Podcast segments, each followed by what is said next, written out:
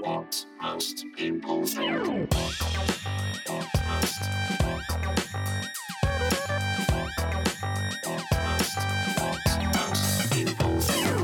Hello and welcome to episode 114, 114 of What Most People Think. How are you? I hope you enjoyed Halloween. I d- I don't know what that means now. Has become more of a thing, isn't it? Dressing your kids up as uh, zombies and, and the undead. That's, uh, yeah, I'm sure, sure, sure that's completely normal, but fuck it. Autumn shit. The weather's terrible. It's something to do, isn't it? And I hope you notice now that the new theme tune uh, is bedded in. It's bedded in. It only, I mean, let's be honest, it only took me six months to sort it out. Uh, but I hope you're liking that. And we've had a little tweak up of some of the other uh, stings and jingles. I don't know why you give a shit about any of this stuff.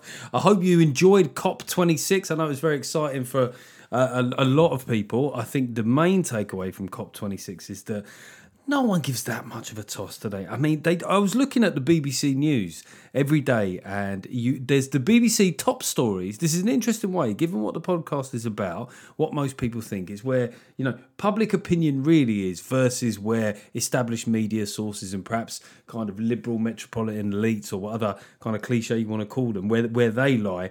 And the cop stories never featured in the top ten and it was plastered over the BBC website every single day. And every day, the top news story on BBC News would be something like "Man rescued from paddle boat." I mean, it's just even if the paddle boat accident was sort of caused by global warming, I still think that the public was struggling to give a toss. It just, you know, I know. Look, there'll be a lot of you listening who'll think, "Well, the climate, Geoff, it's important," and just it's just hard. It's just hard for people to care. And and one of the things that I find interesting is that this the way it's presented is as though we've suddenly gone, oh yeah, this is something we need to do something about. I remember all this stuff when I was a kid at school. We were talking about the environment and deforestation. You know, I always remember that there was that famous stat about an area of trees being deforested the size of Wales. It was always Wales, wasn't it? I don't know if someone was harbouring some some some sort of subconscious fantasy to just forest away Wales, but um, but look, yeah, we it's it, the same as nutrition. So I've gone straight into it this week. Hope you don't mind me going off on a tangent, but it's the same as nutrition. You know, we talk about we need to tell kids about diet.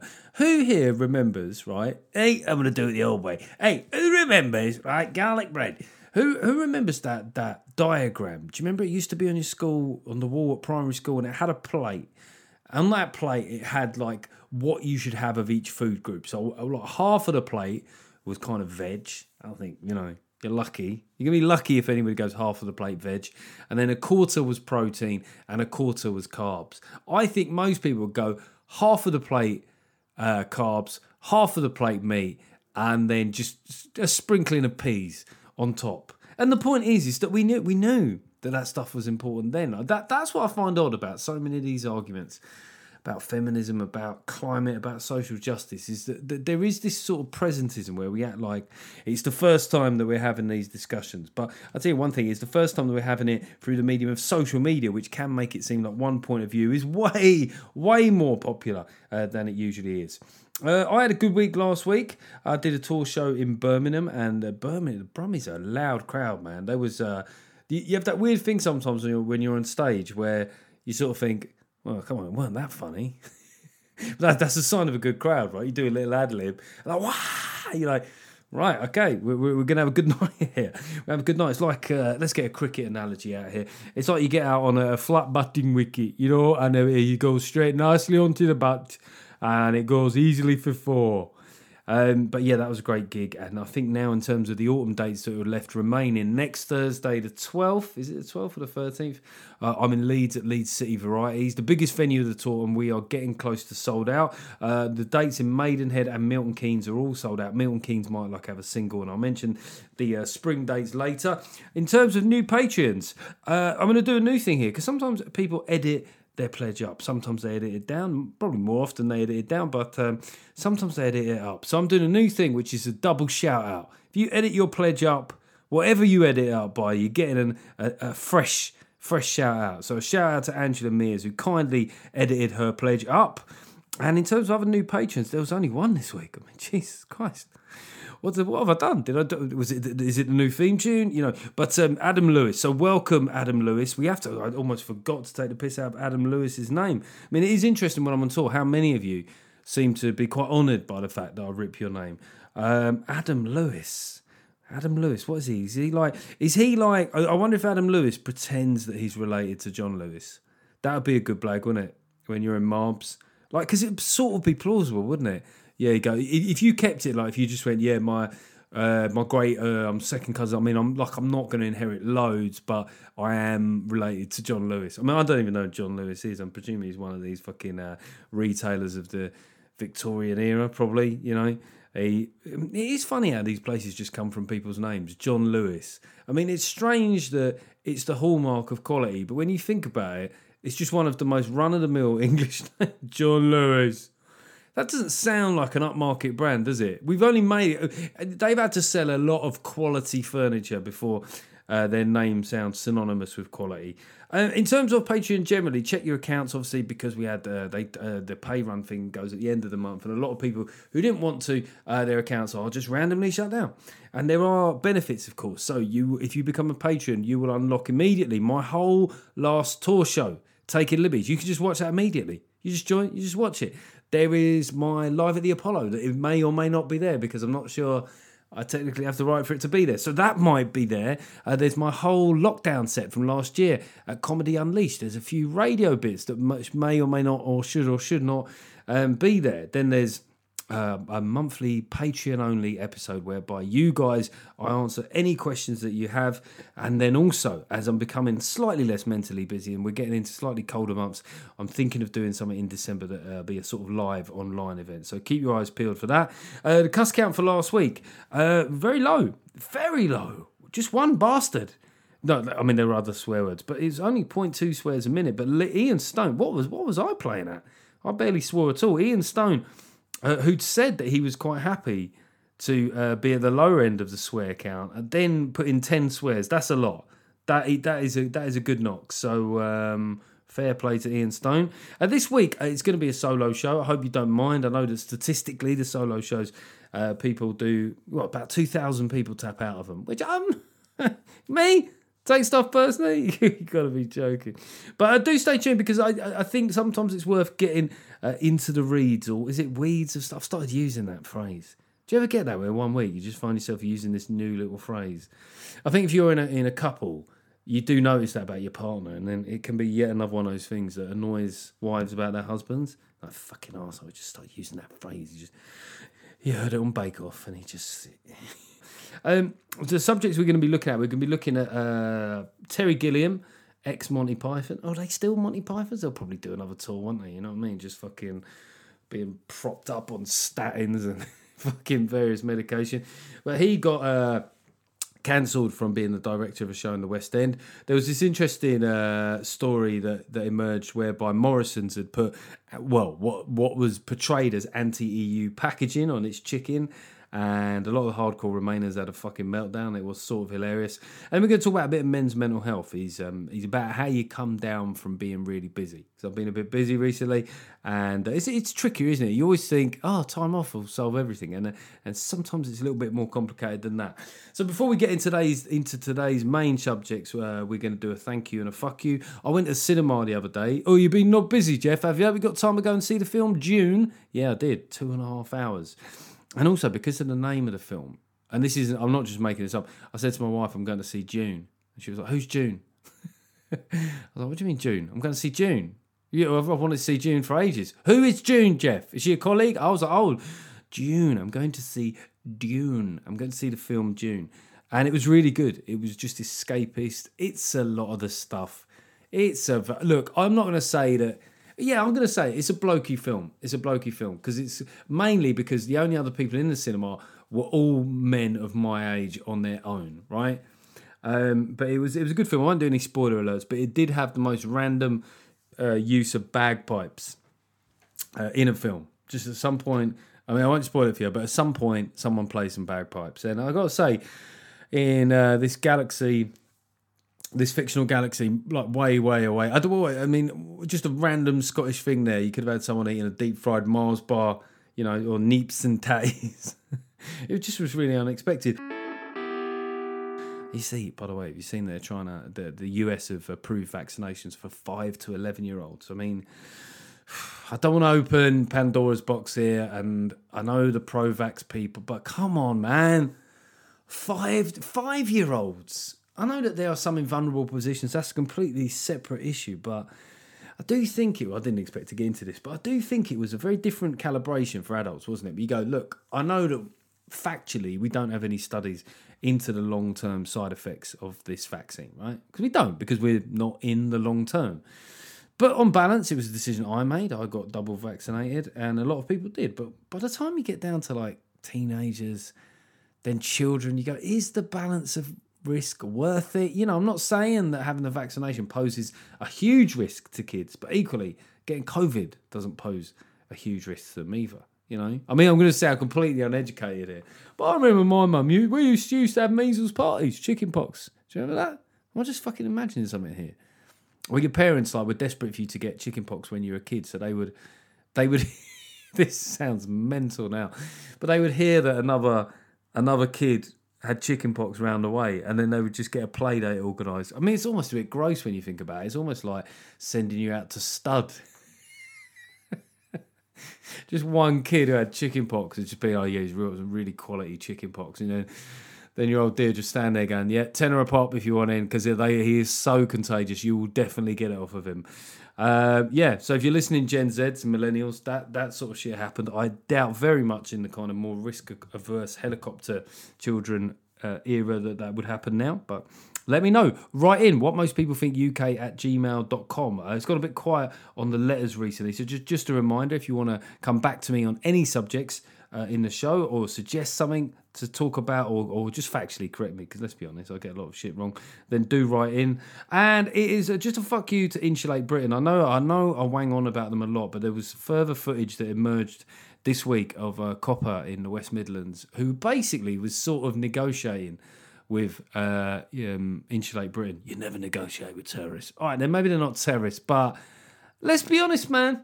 If, if any other group in society were doing what they were doing, I was on the Jeremy Vine show this morning. He made the point of, I mean, if this was a group of uh, young Asian lads, right? How quickly would the police be there and putting people in fucking headlocks then? You know, why do these people just get away with it? I do, I do sound like a talk radio host now. Why do these people just get away with it? These fucking so like, but they do seem to have a bit of privilege. They do seem to have a bit of privilege, but but anyway, look. The point is, is that you can't have light touch policing around these. Like the law is the law, right? And there's specific. You you are totally entitled to democratic protest, but you don't get to like specifically break the law and basically hold up hundreds, if not thousands, of people. Okay, and I saw this video which wound me up as well. There was a meeting. Uh, this was Insulate Britain people sort of psyching themselves up to go out on on their mission to glue their faces to like the M6 and um, they were all kind of going, "I trust you, I believe in you." And I sort of thought this is a bit like I don't know if you remember seeing Four Lions, but this is like uh, the Rubber Dinghy Rapids, brother Roma. You know, insulation awaits, inshallah. I mean, one of the coppers at this uh, at this protest, he said, um, "Look, I'm going to allow ten more minutes of this. Ten more minutes." Well, any, is there any other crime in the world where they would bargain and go, "All right, this looting, okay, you could you could have two more pairs of Nike Airs, and then that really is it." Okay, let's crack into this week's subjects. The first of which is the cancellation of Terry Gilliam.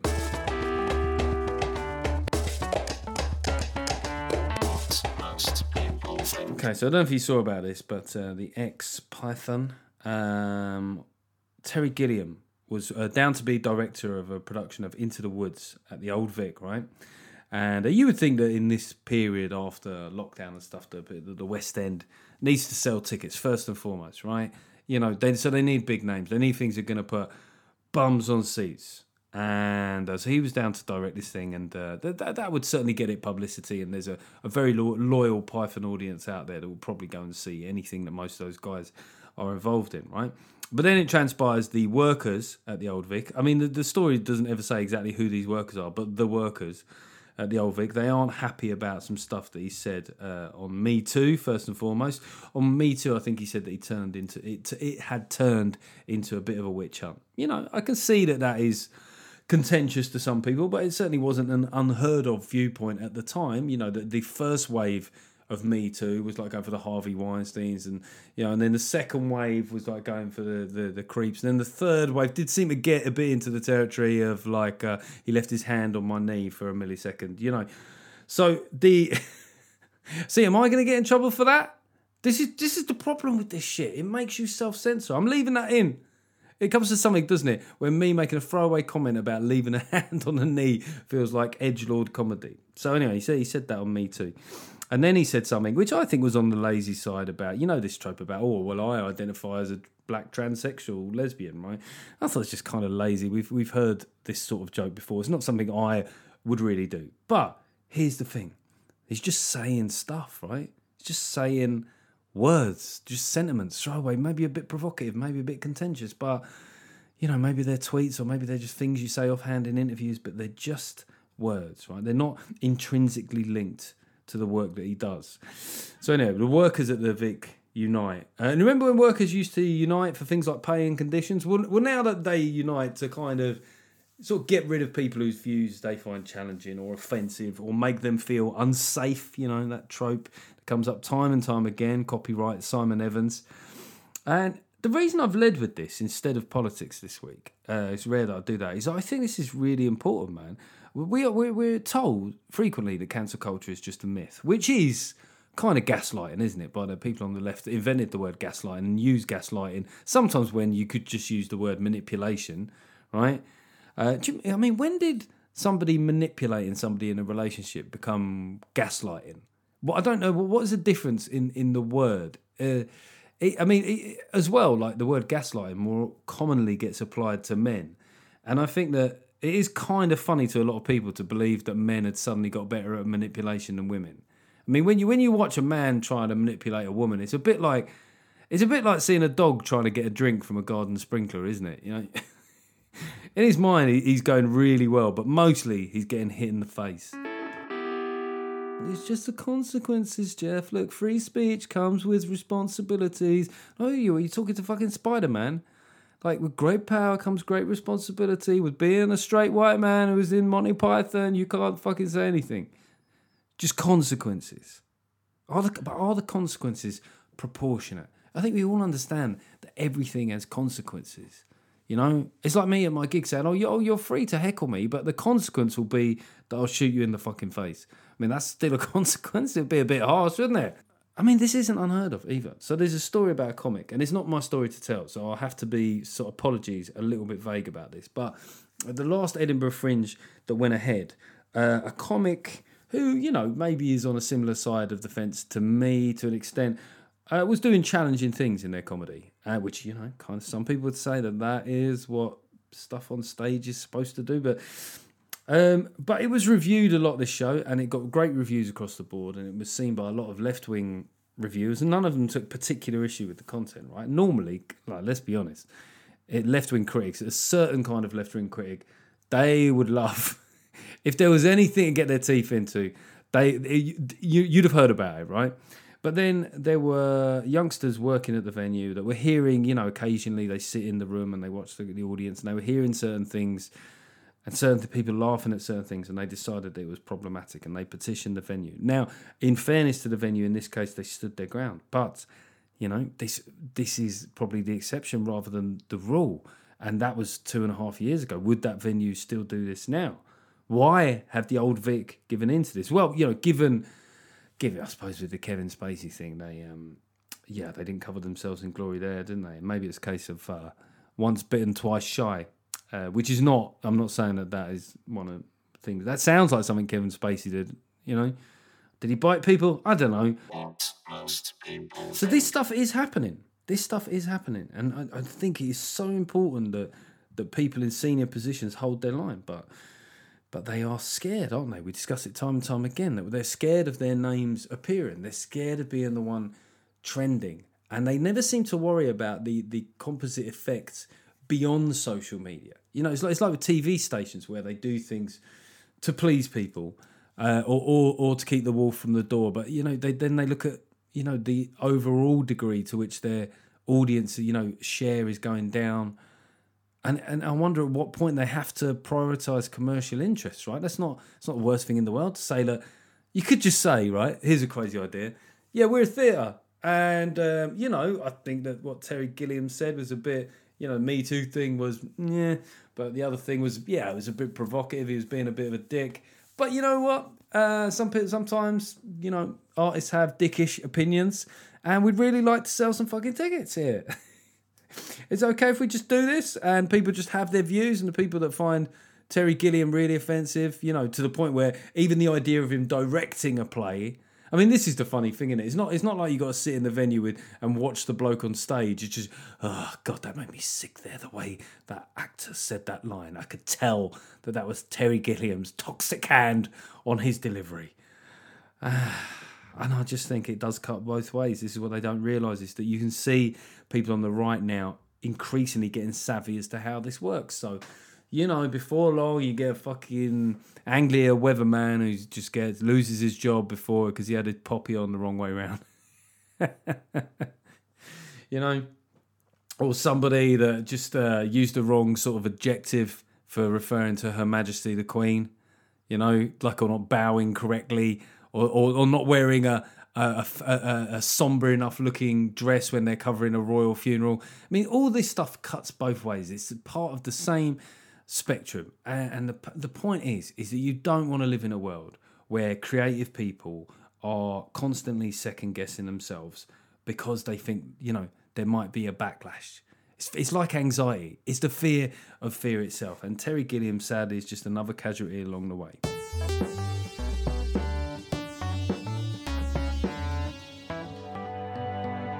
Okay, just a quick hype here for the spring tour. As I mentioned earlier in the show, we are coming to some places. We're coming to the Grange Theatre in Northwich. So when, when we first went on sale, the link for this wasn't working. Or at least I hope it wasn't that way. it explained the sales. But uh, Northwich. Do you live in Northwich? I don't really know. Where's that near? Crewe? Nantwich? I don't know. There must be someone that lives where. Is it north of Norwich? I mean, annoyingly, it's right. It's quite close in my list of gigs to Norwich, and I keep getting confused. But that is on sale. Uh, the 11th of February. Uh, we're in Carlisle, Friday, the 4th of March. I'm, I'm already savouring that journey up the M6 on a Friday. I'll probably have to set off on the Tuesday. Uh, we are at, and I keep getting this wrong. We're not back in Northampton. I fucked this up last week. We're at the Castle Theatre in Wellingborough. In Wellingborough on the 18th Oh, no, on the 9th of March, I'm doing this is going really well. Uh, the Castle Theatre, a great venue there. Uh, hoping to see as many of you there uh, as possible. Then we're at the Taunton Brew House on Friar Spencer. A really awful night. Uh, one of the bleakest travel lodges I've ever stayed at recently in Taunton. Did I mention this to you about I wanted to stay sort of like a bit along the journey home? So I finished the gig and then drove to Taunton. And uh, well, I ended up eating KFC in my car, sat outside the Travelodge because I couldn't decide what was more tragic was to eat it to eat in in the room or in my car. And it turned out just being at a Travelodge in Taunton was the most tragic thing. But I'm sure it's a lovely place, and it would be great to see some tickets uh, being snapped up there. Because bear in mind, like you got Christmas coming up, you know, your old man, or you know, if you, you and your partner want to go, just buy him the ticket, buy her the ticket, and then say it's a present to them. In fact, when in fact it's for both of you, right? That's easy, isn't it? It's one of those ones you can do easily. Just go online. That's how we want to buy Christmas presents now. Google tour, Geoff Norcott, Live Nation. Fucking there you go, done in two minutes flat. I'm at the Lincoln Performing Arts Centre on the 26th of March. I'm at the Lawrence Batley Theatre in Huddersfield on the 27th of March. I'm at the Connaught Theatre on the 1st of April. I went there. It was one of those weird ones that I did in the autumn kind of lockdown period, and we, we got a couple of hundred people in, and it was it was a hilarious situation where everyone was kind of looking like, "Are we allowed to be doing this?" It felt like a bit of a speakeasy. Okay, so this story about Morrison's chicken. so they had a product on sale that Morrison's uh, Butchers British Chicken Salt and Pepper Chicken Crown roast in the bag, made from British chicken Okay, I'm not sure the chicken thought of itself as British, but I take their point. It's got a nice big Union Jack on the packaging, no bad thing, and it says and non-EU salt and pepper. And this caused a backlash on Twitter, and one person accused them of stoking anti-EU hatred.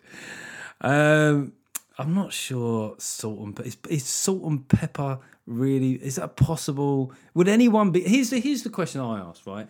Would anyone feel hatred after seeing that? Going, God. Be, first up, they'd have to be reminded of something they already felt. Going, oh yeah, bloody years we had just EU salt and pepper rammed down our throat. I, I hate the EU more now. I've been reminded that we don't have it. There, was, there wasn't much logic to this.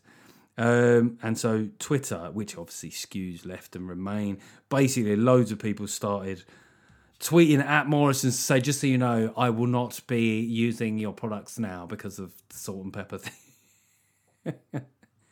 Everyone feels like they should have an impact a moment, isn't it? Whether it's gluing your fucking face to the floor or whether it is, um, you know, whether it's getting a director cancelled. This is the problem with social media, isn't it? It's made us all think that we we must have an impact, right? I don't think I think that we should all look at a big kind of graph or, or a big kind of dot and then show a much bigger dot that shows the rest of society because I think people have temporarily lost sight of the numbers that we represent. And it was hilarious to watch this play out. How how angry people are, you know, how angry people went from labeling, you know, a labeling issue to saying that this is sort of fascism. You know, this is this is typical of Boris Johnson's far right Britain. I mean, I would argue that if Boris Johnson is at the point where he has any kind of hand in Morrison's labelling, then I think he's he's really putting in a shift. I would argue he's putting in a kind of work rate that you wouldn't really associate with Boris Johnson. If he's across the detail that much that he wants to underpin positivity towards Brexit, I mean, one I suppose one thing the, the, they are sort of obliged. I mean, a lot of the hatred came from Morrison's, but they are sort of obliged at this point to say that it's not stuff is not from the EU. Whether they need to feature it so prominently is the other issue. Is this a bit of the dark arts of of marketing? We're certainly. I've said Morrison's way more times, um, you know, hundred percent more than I've ever said on the podcast before. They always do this thing where they say, "Oh, I'm just so embarrassed. I'm just so embarrassed. Europe must be laughing at us, looking and laughing, laughing and pointing." those sophisticated Europeans just laughing at us, knuckle-headed British. And I always, I always think there's a certain fetishization of the whole continent of Europe. Do you know what I mean? You think about all the different countries there and all the, the variety of social attitudes, but they just seem to imagine Europe as this one sophisticated person holding like a glass of red wine in one hand, wearing a fucking beret, like reading a novel with the other, and just going. And it totally sort of sets aside the facts that repeated polls show that Britain overall has a has a significantly more liberal attitude towards things like race and gay marriage and you know like how you how you can naturalize and become English or British. No, for them, you know, Europe is just going. just you do not understand. We I'm reading Baudelaire and looking at your pathetic labeling. It's so childish.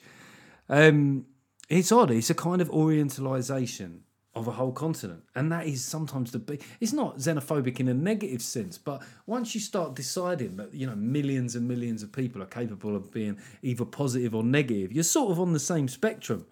And they kind of want Britain to be punished, don't they? You, you saw this several times during the Brexit negotiations, uh, and it's almost like a kind of form of political BDSM, isn't it?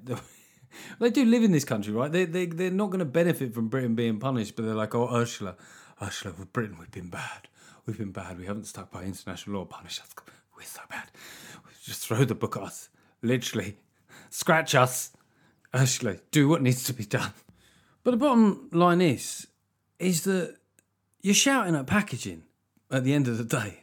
You know, however much you want to dress it up and tie it into some meta narrative about the rise of the far right in Britain and jingoism and boosterism from Boris. You're shouting at packaging, Sue. Okay, you just you get. Uh, you must have such a fucking great life, right? If you can just if you can get on, if you have the space or time in your world to tweet at Morrison's, just so you know, just so you know, at Morrison's, I will not be buying your product again.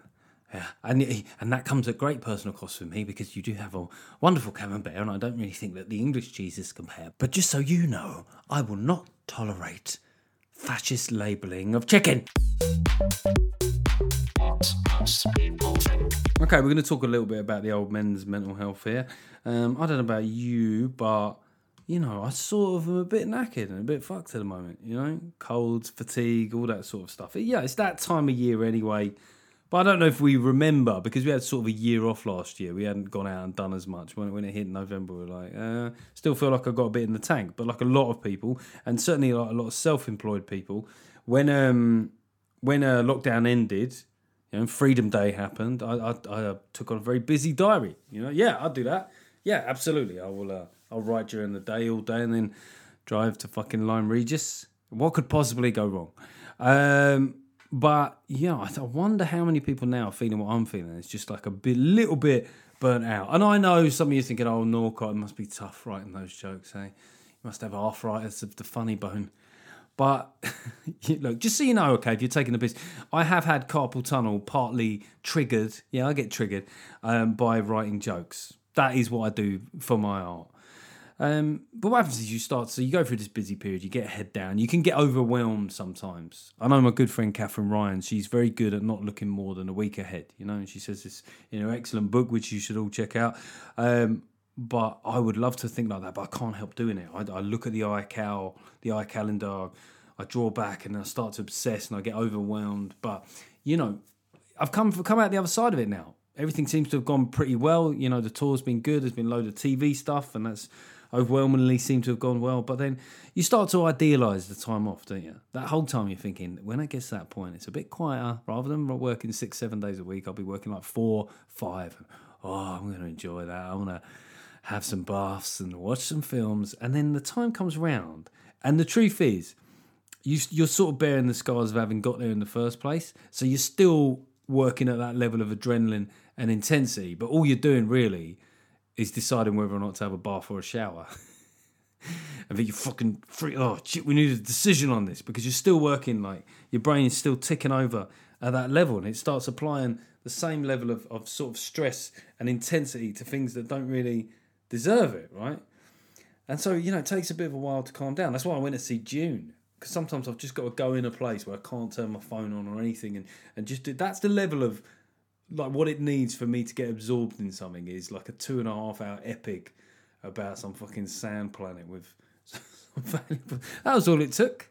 That was, and immediately, you know what? Immediately afterwards, I was annoyed that it wasn't like a multi-part TV series. I thought I should have got ten hours out of this. Um, but yeah, post lockdown, I mean, I, I, I, don't know about you, but if you're self-employed, I took on everything going because we saw the biggest fear for self-employed people was always that what if I can't work, right? And everyone said, ah, no, you know, it always kind of sorts itself out in the end. And then we couldn't work, right?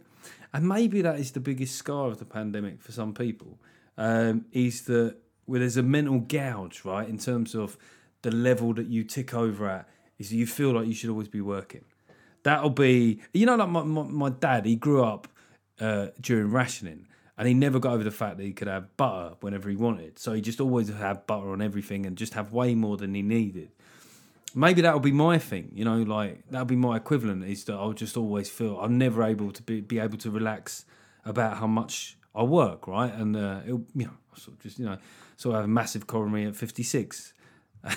so he died because of the pandemic, but it'll be really difficult to sort of demonstrate an absolute link to that and I wonder if you, I wonder if you're, I wonder if you're doing that too. I wonder if you've kind of like gone hell for leather.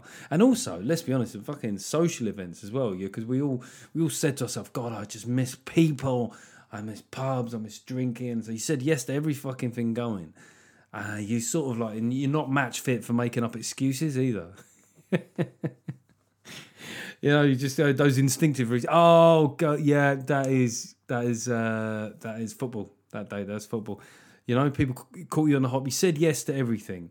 So, you know, I'm kind of, I'm starting to chill out a bit now, but I'm just trying to coach myself into realizing I haven't gone mad. That's what I, the biggest problem with all this stuff, whether you it's because of grief or anxiety, is that your brain is operating in a way that you weren't expecting, and you just think, "I've gone fucking mad." That's always mine. I've gone fucking. Here we go. Fucking lost it this time, Norcott. Absolutely. Oh no, this is worse than before.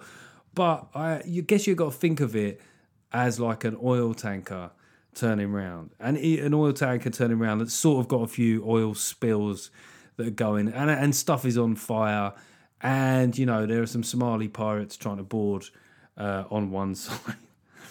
And the other thing is like you know you sort of think about how you feel at this time of year, and it is it is a rough time of year. I don't know. Maybe we always felt this knackered. I don't know. I don't know what I'm comparing it to. I'm also nearly two years older than the last time I remember what it was like to have an autumn pre-pandemic. So maybe it was just mate. What I will say is thank fuck for Nurofen. I do not know how middle-aged people got through their sort of mid forties and feeling like this without Nurofen. What did they used to do? You know, like Nurofen. I don't know if you're listening, but you should be the official sponsors of middle age because when you're feeling run down, pop new. I mean, if people are honest with themselves once you get to a certain age about the, the sort of circumstances in which you have a Nurofen, it's sort of like, yeah, inflammation, pain, and then it becomes like, yeah, I just want to feel slightly better than I do. Um, but yeah, I suppose that's the that's what I'm thinking about at the moment. Is when you're busy and you stop, what can cause you extra mental stress is by worrying that you don't immediately feel better, right? You know, if you used to have a really busy period, get on a plane and sit on a beach, you think I should be happy because I'm on a beach, but your your brain is going, oh, I'm not on a fucking beach. Do you know what I mean? I'm still I'm still on the M5 driving to a Travelodge in Taunton. What most people think.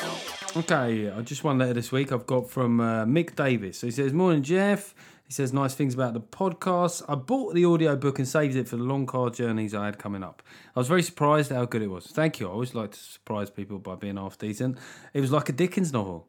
Hello, fucking hell. He's only, he's only compared me to Charlie D. Uh, the trials and tribulations you went through during your childhood were recounted brilliantly. But who was my Miss Faversham? The book was funny, brutally honest, and very clever. Uh, I listen. I mean, I'm basically wanking myself off here, innit? But this is nice. You know, I kind of need it. The nights are drawing in. Uh, I listened to it all in one journey. Oh, well, that must have been a heck of a journey. Jesus Christ. I then listened to it again with my wife, who was also loved it, laughing a lot and crying a little.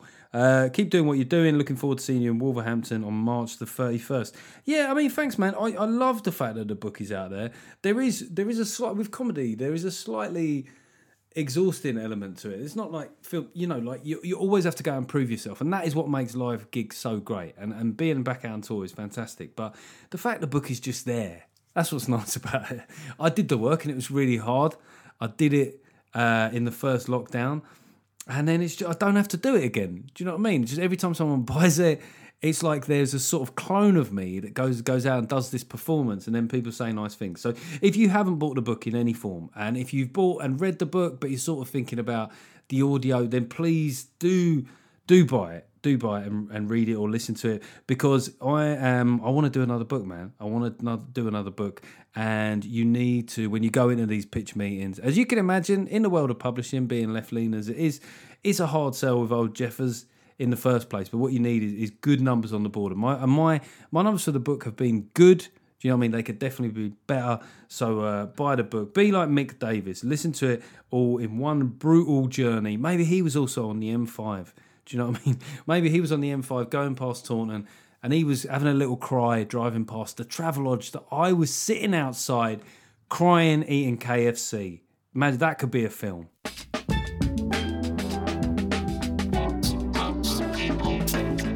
So it just remains for us this week to do a few reviews on the old iTunes.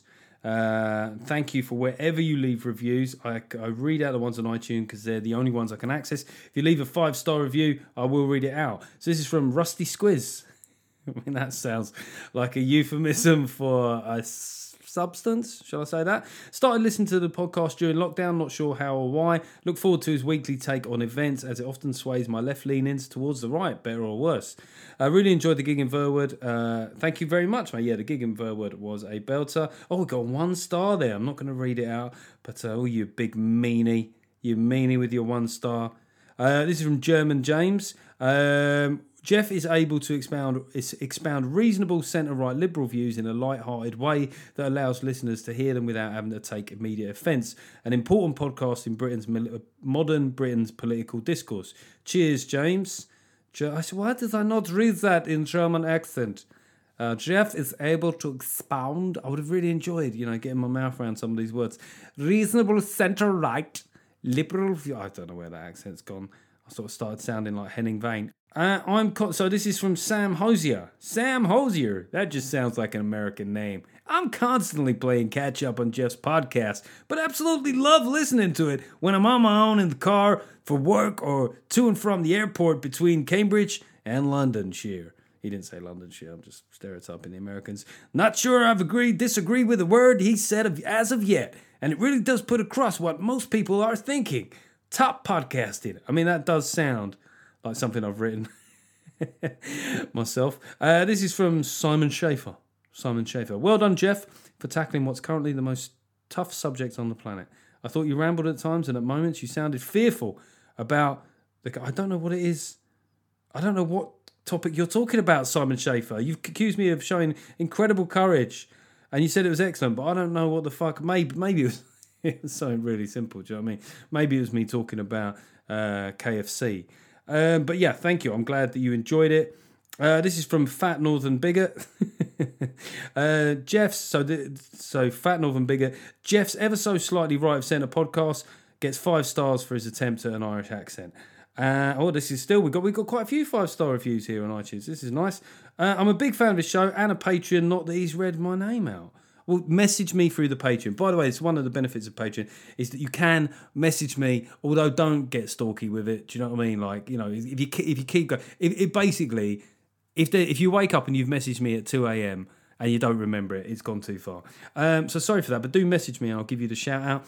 Um, so although my family worked their way out of the working class primarily through the grammar school system, and for me reaching the rank of military officer, I find myself moving back from centre right across the centre left. Oh, and I'm a supranational Remoaner who is genuinely taking no pleasure in what's going on, by the way. Nevertheless, this podcast gives me a good perspective. Oh, and Geoff is razor sharp and a very funny bloke.